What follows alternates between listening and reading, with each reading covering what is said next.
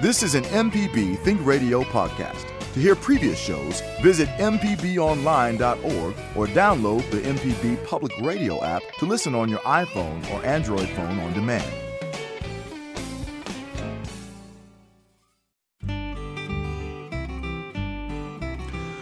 You're listening to Creature Comforts on MPB Think Radio. It's the show all about your animals and the animals around you. Kevin Farrell here with Dr. Troy Major, veterinarian at the Animal Medical Center in Jackson, and Libby Hartfield, retired director of the Mississippi Museum of Natural Science. So it's just a few days away from Halloween, and even our furry friends like to get into the spirit. So we have some tips to keep your pets safe during Fright Night. Also, our guest today, a true friend of the program, Nicole Smith, the special events coordinator at the Mississippi Museum of Natural Science. We'll learn about their Park After Dark event happening this weekend and some of the other events coming up at the museum. And as always, Dr. Major is on hand ready to take your pet questions. So if you'd like to join the conversation, just give us a phone call. The number is 1 877 MPB Ring. It's 1 877 672 7464. You can email animals at mpbonline.org. And if you miss your Creature Comforts broadcast on Thursday, it repeats every Saturday morning at 6. So, good morning. Libby, uh, let's uh, start with you. What have you been noticing in your yard out and about uh, this time of year? Well, this is, what can we call this, end of summer or sort of the end of summer, I've heard people say, or um, kind of fallish weather compared to a lot of the country. But I've been um, watching invertebrates. Our spiders, you know, we've talked about spiders a lot on uh, the last couple of weeks, I think. And um, I went outside to see how my uh, yellow garden spider, the Argiope, was doing. She's right by um, the room that I use a lot, and so uh, she, this morning, instead of being all spread out, you know, big and glorious with all those legs out, she was like this. And I thought, oh, that's just how I woke up, I think, this morning. All oh, for the listening on it. She was all curled up in a little ball, no legs extending at all, freezing there. And there was a third egg case. Mm. So she's really a healthy big girl, and she's in a great place to catch insects because she's by a, um, a light. She she keeps her web up, I think, all night. You know, mostly those spiders will eat their web and then re respin it in the mornings.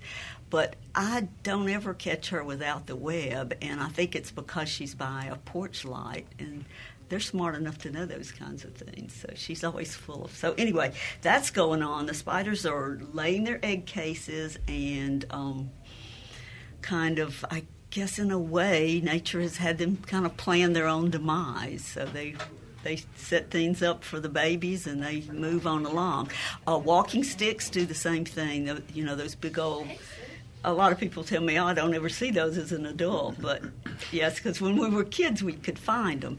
But they have some winter strategies too. They lay their little eggs that look like BBs, shiny little BBs in the dirt, and um, they um, they get ready to pass on to the next generation. So usually, this is the time of year if you find one, you can find a great big one, the great big females. They're laying their eggs. Libby, it's funny you say that because um, we actually got an email recently about uh, a, a, walking stick sighting, mm-hmm. and Kevin Kevin has that.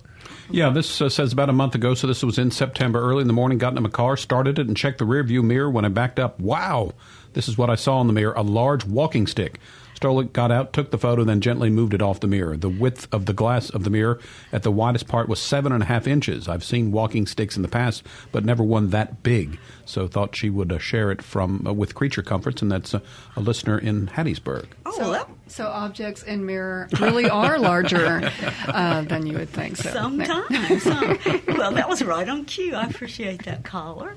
And uh, it, I guess if anybody else is seeing anything with their summer insects, they might want to let us know. You know, there are, um, we have a couple of butterflies. We may have more. I'm not a great butterfly expert. Richard Brown might be listening to us out there. He can call in.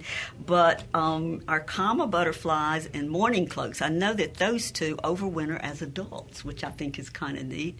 Those fragile little butterflies. And they look for cracks in the bark and all kinds of things. Mourning cloaks are very northern. We're just kind of the the warmest place that they're going to occur. And um, I've read about a little bit about them because um, I have always been interested in them. They're uh, a, uh, just a very different butterfly, and they're one of the first things we see.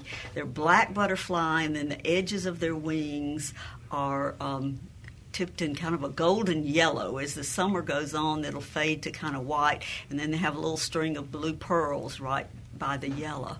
So a beautiful butterfly, and dark like that, they bask in the sun and collect heat because they live in northern climates, and on particularly Scandinavia, even. So they're, in fact, they're kind of revered there. Finland protects them, Austria and Germany protect them, so they're they're animals that they really love. And I imagine in, in a more cold climate like that, it's really special to have a butterfly that'll be out even when there's snow on the ground. So we're their most um, kind of most southern place. And then uh, I want to mention another butterfly that I have never seen in Mississippi yet the zebra longwings. And I guess I'm old enough to remember when you could only find them in North America, the tip of Florida and, you know, southern Florida and southern Texas. And they're marching north because uh, we're getting warmer. So I guess the, the two are going to meet here mourning cloaks and zebra wings. We'll see if they get along. But uh, somebody posted a really good picture of a zebra wing from southern Jones County. So that's what's that close to Hattiesburg yeah. mm-hmm. area, that kind of a thing, which is, um, and I think before they'd only been found along the coast, or to my knowledge, they had only been found along the coast. So that's something if you're on the coast to start looking for. And the the zebra longwing, you know how. Uh, um, they're like a horizontal look, so they're long this way. They've got really long, kind of narrow, long okay, wings, right, right. and they're uh, beautifully. They're a, a, black butterfly again with um, a really pretty white stripe, very bold striping. Good. So I'm going to be every time I'm a little bit further south of here looking for them. Maybe I'll live to see them come all the way to Jackson area. And Libby, I think you had an event you wanted to talk about. Is that right? Oh, let's see. All right. Of course, I'm going to let Nicole do all the talking about the event at the Museum of Natural Science. But if you're in the Grenada area, uh, a, a, friend of this show and of the museum, Robin Whitfield. Uh, we love her. She's awesome. Yes, she does stuff all over the state. She's a, a, a naturalist and a, an artist, and she pretty much runs the Leetart Nature Preserve just outside of uh, Grenada in the, the Chakchiuma marsh or swamp. Swamp, Chakchiuma Swamp. Yes, so she's having events there at the swamp, and I particularly was interested in them because they're outdoor. They're great ha- Halloween events all over the state, but these are such cool outdoor kind of events. They're going to be dealing with bats uh, this coming Friday night, and then dragon spirits, enchanted trails, and um, uh, Freedom Ranch Wildlife Center is going to come over and help her with. You can have a crow and a rat and all kinds of Halloweeny type things in addition to their regular owls. And uh, so that'll be happening Saturday. So if you're in that area, uh, that's a, a great event that mixes up Halloween with being outside too. This is Creature Comforts on MPB Think Radio. Uh, good morning, Dr. Major. We have an early pet question on the line for you. So let's say good morning to Charlotte in Hattiesburg. Go ahead, Charlotte. You're on the air. Hi. Um, I have two beautiful large dogs, um, an American Bulldog and a Pit Bull mix.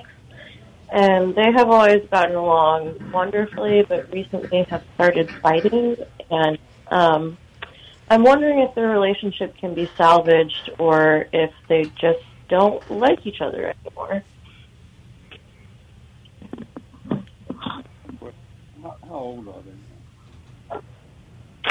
they? Um, one is three years old, and the other one just turned one recently.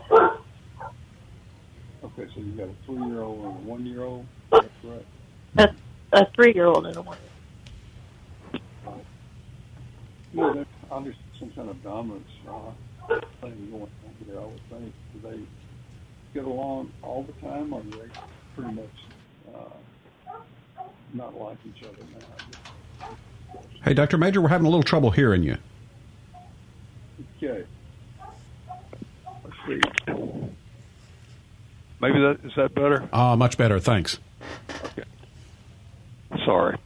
Uh, sounds like it may be a dominance issue uh, with the younger dog, maybe trying to uh, become the dominant uh, part of that family, if you will. Uh, I would seek professional help. Maybe a trainer would help uh, to work this out with you. Usually, with dogs that are in a household together, uh, food or affection can cause some issues. In other words, if you're showing more attention to one than the other. Uh, have they both been neutered? Um, yes, and so the aggression actually started happening after the younger one got neutered, and then he hurt his paw. So I think he he felt defensive because he was hurt. Right. Yeah. Listen, yeah, it's hard to give you uh, without seeing the dogs. Certainly, uh, I would suggest trying to find a trainer that can help you with that. I believe the relationship can be salvaged uh, with some work. Okay. Good luck to you. Okay. Thank All you very much. Thanks for your call, Charlotte. Let's uh, get one more call in before our first break. Our friend Sue down in Beaumont. Good morning, Sue. You're on the air. Hey, I want I wanted to ask Libby something. Okay. You Hey, mentioned- Sue. I wasn't going to call today, but it, my daughter came the other day, and a, one of those walking sticks jumped on her off the screen door, and it scared her to death. I haven't seen one in a long time, so she she slapped it off of her, but she didn't want to kill it. She just picked it up off the off the ground there and on off the carport and put it out on on the grass. So I thought that was nice of her because it scared her to death. Yeah, you know, that's what I've always tell people. It doesn't matter how much you like an animal, you don't really want to be frightened by it. You don't want to be surprised that quickly. and I want to ask you something about spiders. Okay. you hit on two things I read. Okay, the other day I opened the back door about two weeks ago, and there was this tarantula-looking black spider right there in the door, and I killed him because you know. But anyway, th- this spider I've never seen a totally black, downsized-looking tarantula spider out in the wild like that. And then uh, last night the lights went off, and I put I turned on a lamp, and there were two black, two of those black spiders, smaller ones, up on the ceiling.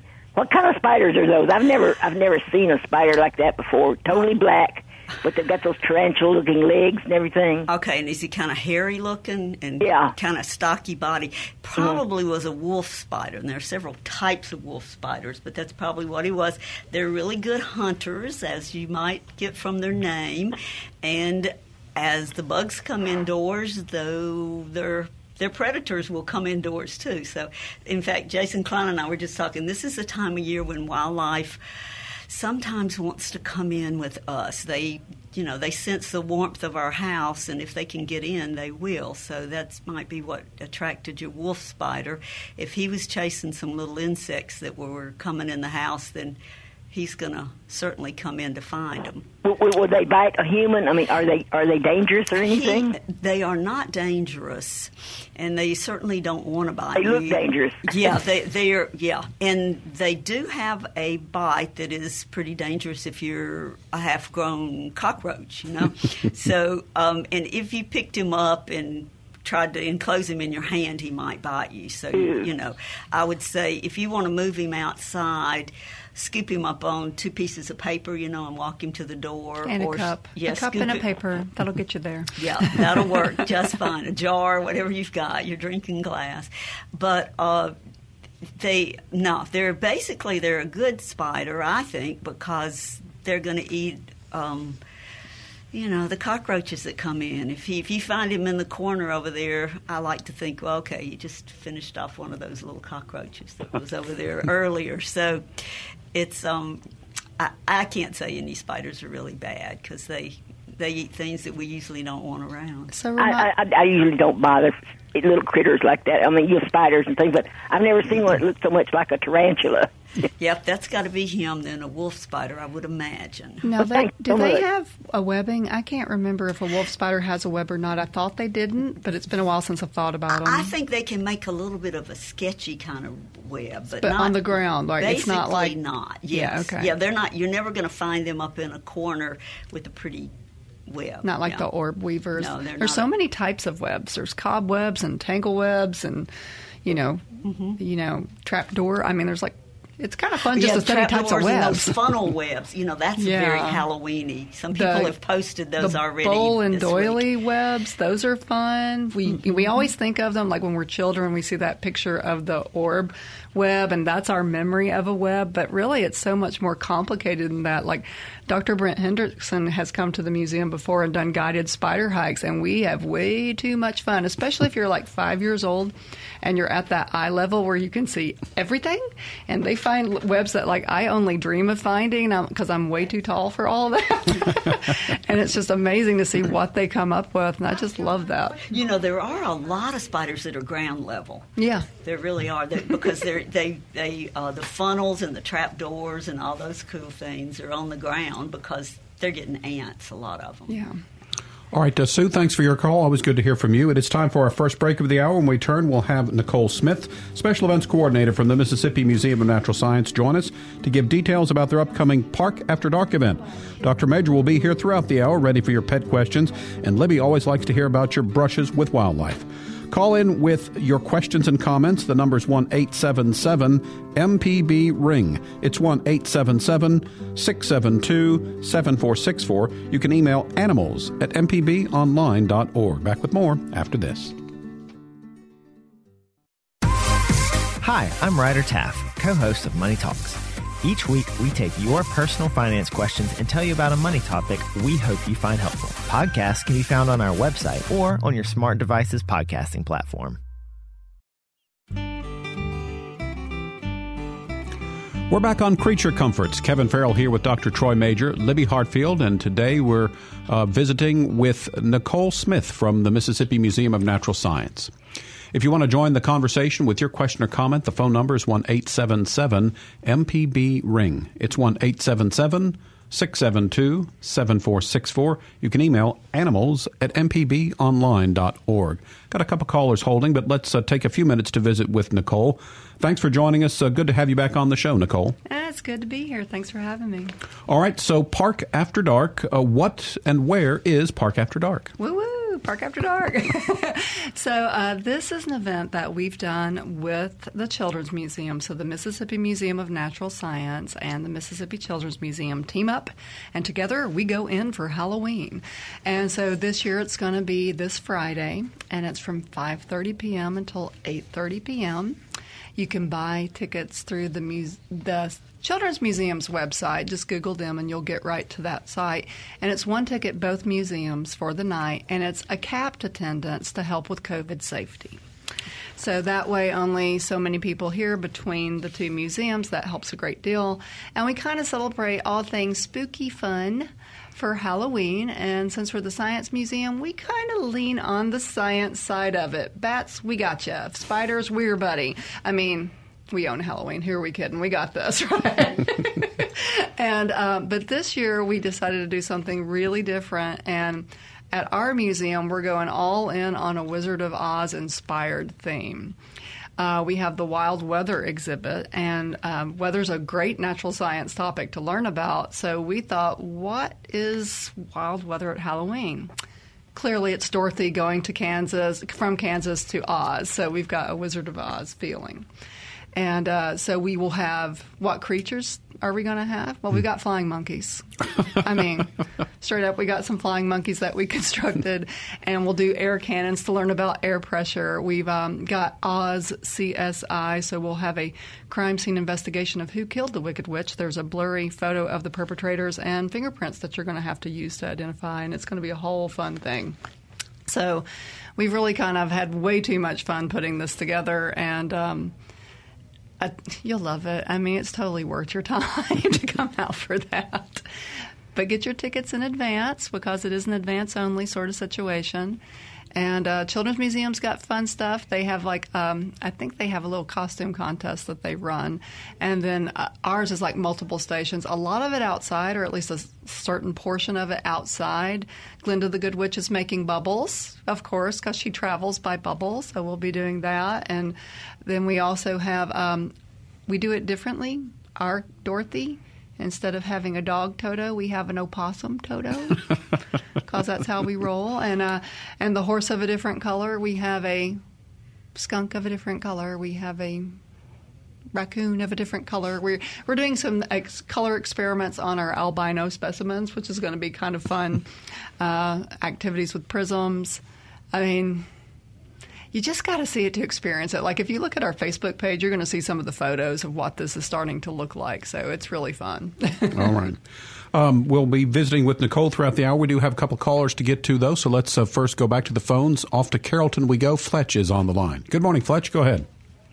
Good morning. Uh, I got a couple of, um, as Libby said, uh, invertebrate encounters. I saw a brown praying mantis for the first time ever, I think, about a week ago. I don't ever green one. Yeah, I've, I have seen, you know, and I should know why. I'll have to do some reading. I'm not sure, but every now and then you do get a brown instead of a green one. I figured it was just matching the foliage. Yeah, Um, it could be an end of the end of life kind of thing too. Okay. Well, my other encounter was not so pleasant. I was cleaning my in-laws' gutters, and uh, I got a, a, a, a bite, a sting. It felt like a uh, like a fire ant, uh, but up that high I didn't see any ants. Um, I did see an old wasp comb, but um, never saw a wasp. Um, and it swelled up a lot more than, than normal. It's been uh, five days, and uh, I'm starting to get a little head. Could it have been a spider? Well, okay, I guess the the worst kind of spider bite you can get is a brown recluse, but you don't feel them at all when they bite. That's what I thought. So you do feel a um, a um, a black widow, but you usually have stomach distress with that. You usually throw up, or a lot of people do, and have fever. So I really wonder still if it's not a, a, wasp or a fire ant.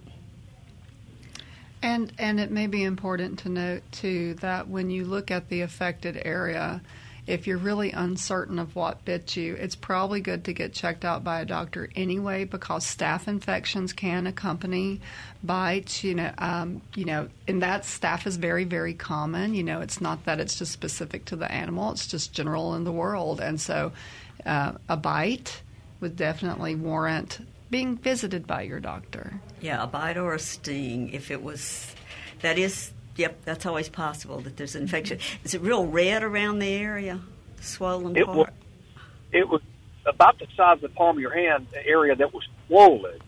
Um, it's not super red, but but almost like a pimple. There is now a red area with a black center.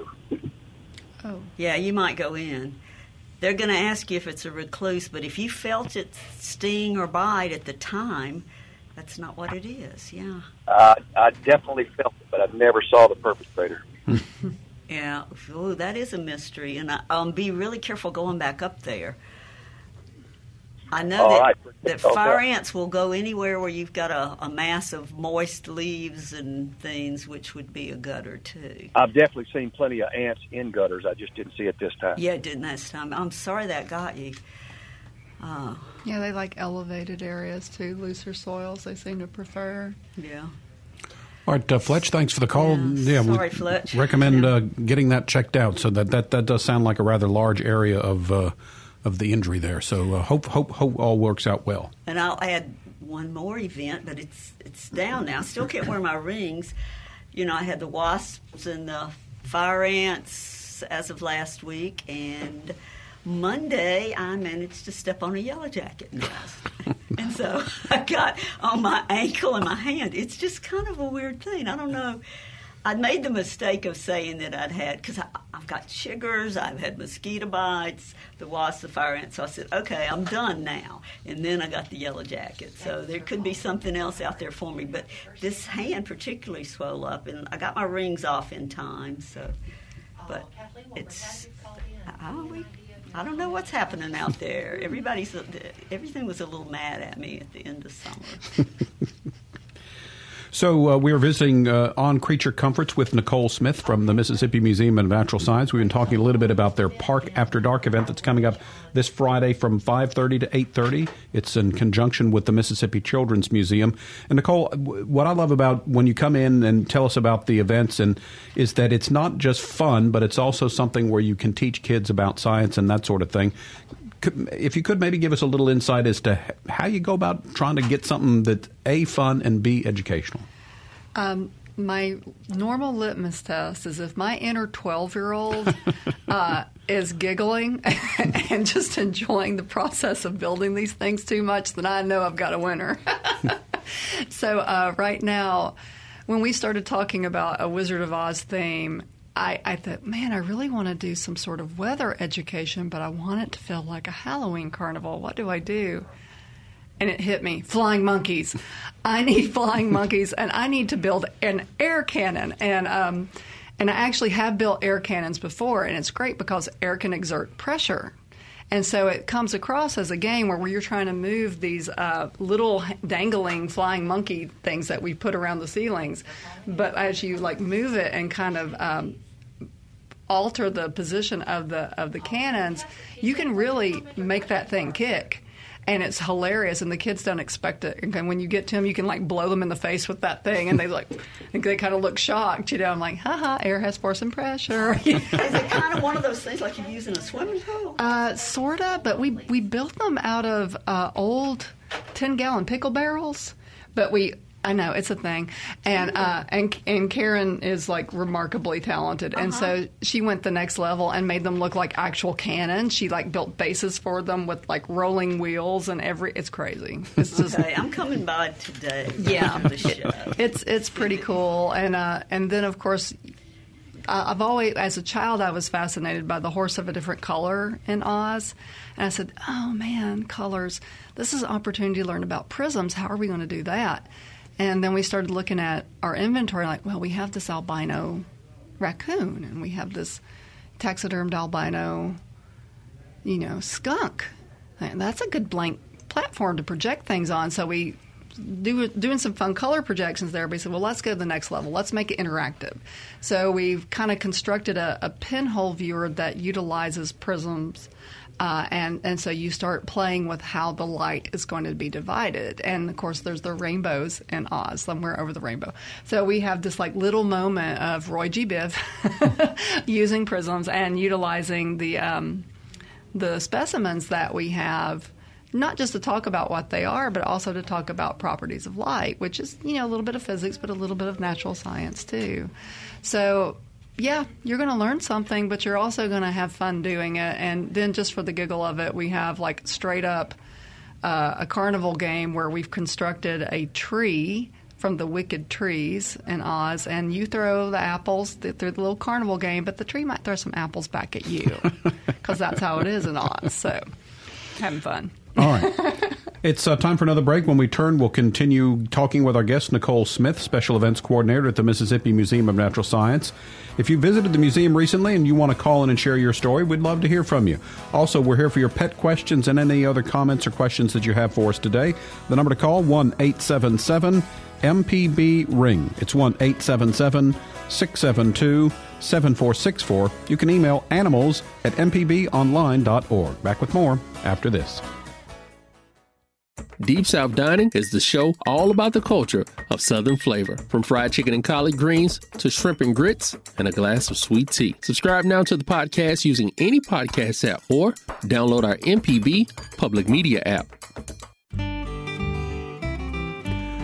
Kevin Farrell here with Dr. Troy Major, veterinarian at the Animal Medical Center in Jackson, Libby Hartfield, retired director of the Mississippi Museum of Natural Science, and Nicole Smith, special events coordinator at the Museum of Natural Science. It's Creature Comforts on MPB Think Radio. If you missed any of today's show, you can always subscribe to our podcast using your favorite podcasting app, or you can download the MPB Public Media app. To join the conversation, it's a phone call 1 877 MPB Ring, 1 877 672 7464. Email animals at mpbonline.org. Had some callers holding on for us a little while. Let's return again to the phones. John's in Jackson. Good morning, John. Hello there. I'd like to address this to the lady who saw a tarantuloid spider and a walking stick on her screen. Yes. I'll bet she had the privilege of seeing one of our trap door spiders. These belong to the same general group as the tarantulas. They're they're black. Their legs are uh, thicker and shorter than the wolf spiders, and the males come out and wander about amorously looking for females. Uh, what they do for a living is actually make little hinged lids over pits in the soil and lie in wait for insects that fall in. Uh, they they turn up on on screens looking very tarantula and very dark. I'll bet she saw one of them. And uh, as far as the walking stick is concerned, that one uh, species of walking stick in the area is one of the, the very few insect visitors you have to be very careful with. We have two types of walking sticks here. We have a long, skinny one, which is more like a walking twig. We have a thick, heavy bodied one, uh, which may mate for days, and you often encounter a larger female with a smaller uh, male in copula. At any rate, if you get behind one of these creatures, like many essentially harmless animals, they can squirt a very irritating chemical stream right into your face, and it can uh, blind you temporarily. So, uh, be very careful about uh, short, fat, amorous-looking walking sticks. All right, John, thanks uh, for the call. Good to hear from you this morning. Let's uh, stay on the phone lines. Next, we're off to Kosciusko. TJ is on the line. Good morning, TJ. You're on the air with us. Yeah, good morning. Love your show. Thank you. I wonder if any of your people have heard of a bug called a, a cow killer. We have them up here in central Mississippi. I got them in my barnyard, and it's a it's a flightless wasp. Yes, yes. Let me tell us about it. Yeah, some people call it a velvet ant. That's Yep. that's what I was taught as a child, or a cow killer. And um, there are red ones and there are black ones, and there may be other colors. I, and I don't know a lot about them, but they are really interesting. And I did pick one up and get bitten by it or stung by it as a child. It's part of your collection no of bites and surprise. stings that Yes, you've been working on for a while yeah, now. for a long time. but yeah, um, all right. What what color was the one you saw? Red, and the old timers tell me that they call them cow killers because it'll sting a cow and drop him to his knees. You know, I wonder if that's true. If anybody knows if that's a, a true story, but they it really does hurt. It really hurts a lot when they get you. But um, and it's pretty big, and Yeah. it's best to just stay away from them. Don't try to Yeah. don't try to collect it or put it in your jar. Is what I would say, right? Yeah, I've got them in my barnyard, and I'm scared to uh, lay down in the gravel out there and work on something. I don't want them to sting me. Oh, I hadn't thought of that. Yeah, you kind of scuff up the area before you lay down and look over it a little bit. Yeah.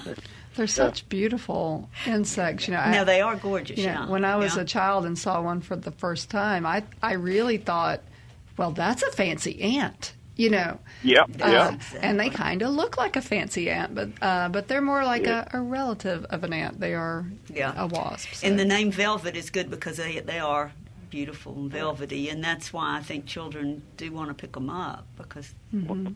they're they're not. To me, they were not ominous looking at all. They're pretty big, and They're, that's right. yeah. I'm going to need a local artist to make some jewelry that looks like that because it's pretty awesome Yeah. looking. It's beautiful.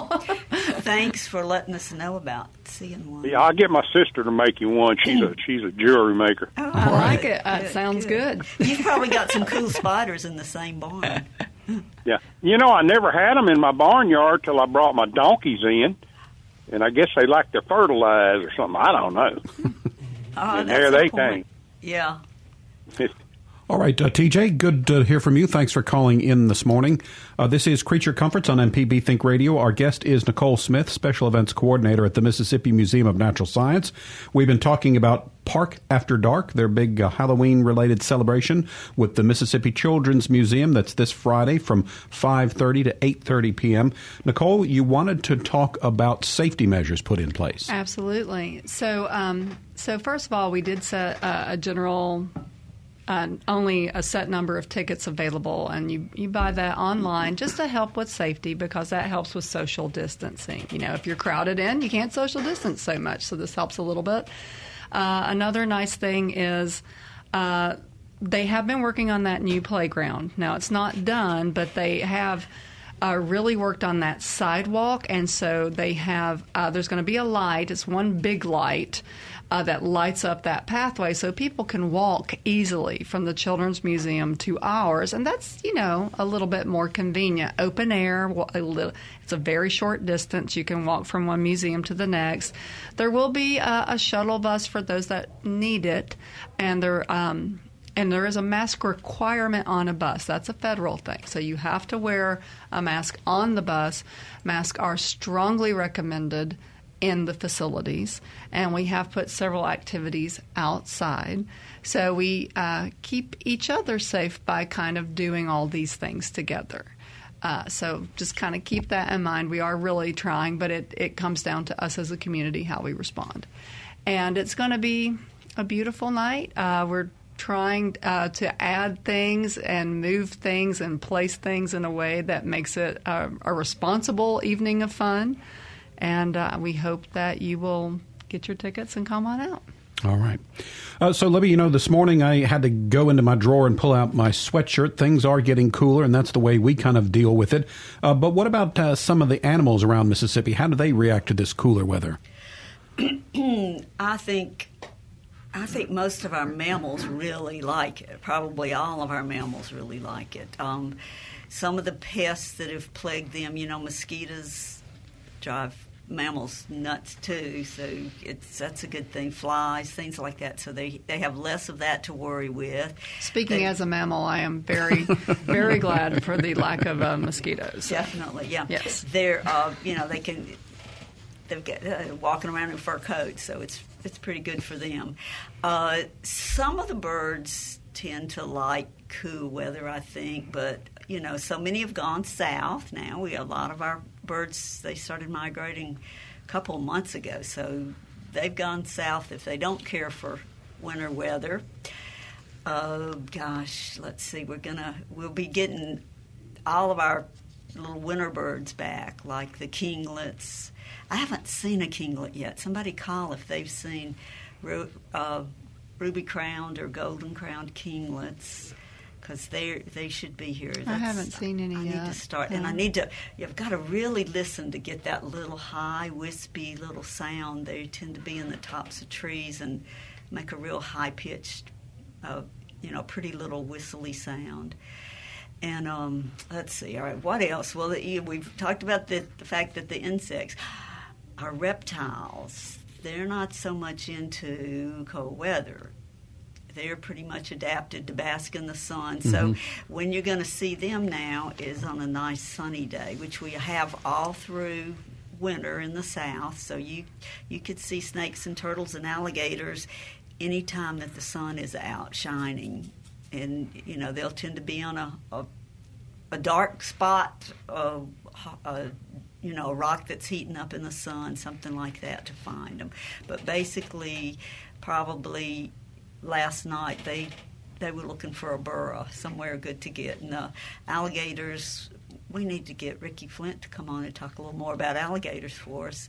And uh, they're going to try to find a mud bank to dig back into our amphibians like cool weather. You know, the frogs are going to be so active in the spring. They're surprisingly, to a lot of people, they're not like reptiles in that respect because they've got that dry, they've got that um, moist skin that needs to stay moist, and a lot of their air oxygen exchanges through their skin.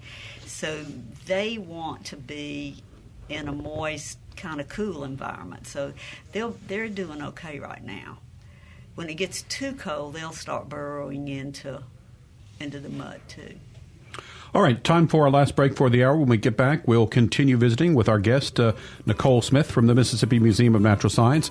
Our friend Kathleen is on the line. We'll get to her phone call as well. Still time for you to call in if you have a question or comment. The phone number is 1 877 MPB Ring. It's 1 877 672 7464. You can always email the show. Send it to animals at mpbonline.org. Back with more after this. On Southern Remedy Healthy and Fit, you get information about foods you should eat to stay in good health and tips on how to stay active. I'm Dr. Josie Bidwell, host of Southern Remedy Healthy and Fit, and Associate Professor of Preventive Medicine at the University of Mississippi Medical Center. Listen to the show every Monday at 11 or subscribe to the podcast by searching for Southern Remedy with your preferred podcasting app.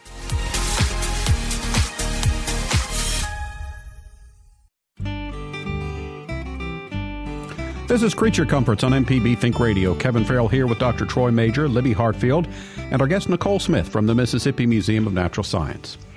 Uh, we've got a caller on the line, and as I mentioned, Kathleen has held on for us. So, good morning, Kathleen. You're on the air with us. Go ahead. Well, I had to say kudos to Nicole and the staff.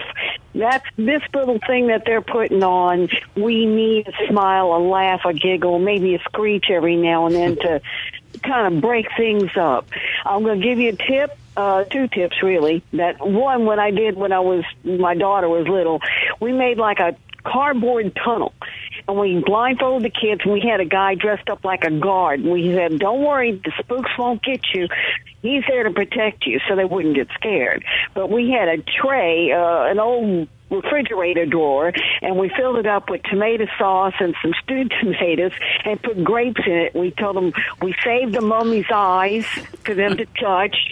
And then when we walked a little further, we had balloons with cold cream on it. We told them this was decayed monk, uh, monster uh, skulls and don't worry, they're already dead.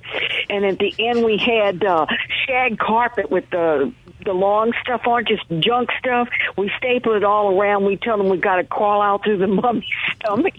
and I tell you, I don't know who had more fun, the kids or us adults.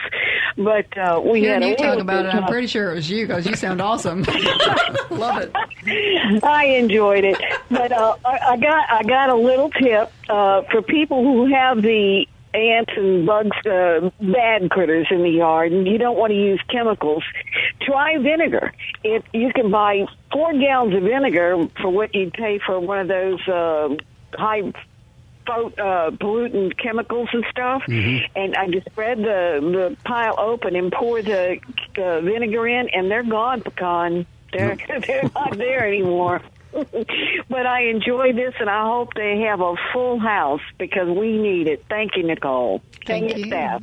All right, Kathleen, good to hear from you. Shag carpet. Boy, it's been a while since I've thought about that. I remember you had that rake that you had to do to, to uh, clean that. So Yeah, that could be a little scary, actually. You're, she's right. The 70s were a little, yeah. I'm I'm having a flashback to my youth for sure, and uh, something, an incident with a vacuum cleaner, but it went down. Um, so, Nicole, you mentioned Wild Weather, an exhibit that's uh, at the museum through the end of the year. Is that correct? Oh yeah, it's awesome. Like it has been way too much fun. It's super interactive. It takes up all of our traveling uh, exhibit hall space. Exhibit hall in the atrium. Part of it's upstairs too. Like it's and it's so much of it to see and do. There's like two different tornado stations where you can kind of alter the uh, the wind patterns and the flow patterns. You can even make splinter tornadoes with that. That's so neat. There's a lightning station where you can kind of increase the frequency of the lightning. Uh, and and show kind of how it really works. Um, my favorite part is the snow exhibit because you can set the temperature, the wind speed, and um, and a couple of other factors. And when you hit start, it has this enormous screen that shows you what the snowfall would look like. Hmm. And I love that just by playing with it, it shows you what temperature does to the size of your snowflake. It shows you what wind can do to the effect of a storm. And I think that's just really engaging. And kids seem to love that thing. Like, we've had it for a while, it'll be here till the end of the year. But it's definitely something you don't want to miss. It's very interactive, and it's just such a cool, just a, such a very cool exhibit. Um, also, a photography exhibit at the museum. Right. So uh, Wesley Shoup, he comes visits the museum regularly. We kind of love him, and he is quite a competent photographer. He has uh, visited the museum through the seasons, and he has photographed wildlife through all of the seasons. And this little exhibit is but a fraction of what he has documented life in the park. And I love that it's completely local. This is your backyard. This is here for you to see. Sometimes people say, oh, well, I've been to the museum before. I'm like, did you come in spring? Was it different in spring than it is in the summer? When did you come in the fall? Because I mean, it's so different through the seasons, and I love the birders who come out and, and they say, "Oh, I saw that ruby crown kinglet," or "I saw like that nesting pair of you know cardinals." Uh, whatever it is they see, they love to share with us, and I I love that. Here is the nature in your backyard. You don't have to go for like a great safari somewhere in another continent. It's right here for you to see and it's such a beautiful thing. And the quality and let's say you're not feeling getting on the trail but you want to see the his photographs totally worth it. You definitely want to see mr Shoup's photos. All right now remind us maybe a couple of your favorite uh, kind of permanent things at the museum. Oh how much time you got um, so i am a fossil nerd from way back so like my favorite things uh, really are about the fossils so we have the state fossil of Mississippi on display, and not a lot of people know, but we have a state fossil, and it's uh, Zygorhiza It's this incredible prehistoric whale. Uh, but when you first look at it, kids are kind of like, is it a dolphin? What is it? Like, they're not sure because he's kind of small, but he's bigger than a dolphin. They're, they're still trying to figure him out.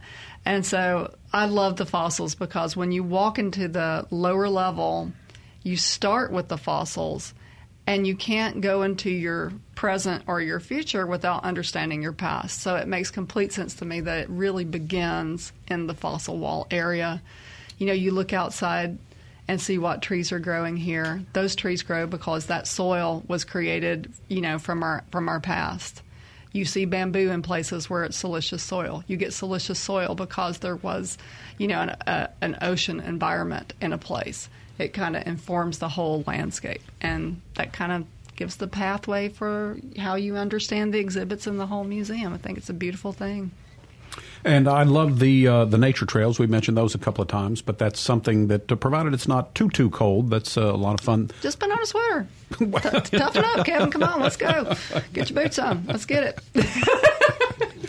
All right, so we got about a minute left. If you would remind us about details about the upcoming Park After Dark. Right, Park After Dark is this Friday. You can buy tickets through the Children's Museum's website. Uh, it will start at 5:30, and we have a lot to see between both buildings. Please um, get your ticket online and know that you can walk between both places. And if you need a little bus, there will be a little shuttle bus as well and it's going to be a lovely evening. So I hope we see you there. All right. You know, I've been impressed that uh, very recently here we've gotten a lot of pictures, uh, folks uh, seeing things out and about and have uh, sent us pictures in. So we really love that. If you ever see a creature or something that you're confused about, don't know what it is, and think that we might be able to help, uh, try to, and you have a smartphone, just go ahead, grab a picture of it and send it to us, and we'll get our team of experts working on it to let you know what that is. So uh, email us anytime at animals at mpbonline.org. That's going to wrap us up for today. Creature Comforts is a production of Mississippi Public Broadcasting Think Radio, funding provided in part by listeners like you. And we appreciate everyone who made contributions during our fall fundraiser drive time last week. Our show is produced by Java Chapman, and our call screener this morning was Liz Gill. So for Dr. Troy Majure, Libby Hartfield, and our guest Nicole Smith, I'm Kevin Farrell, inviting you to stay tuned. Up next, it's AutoCorrect. We'll be back next Thursday at 9 for Creature Comforts, heard only on MPB Think Radio.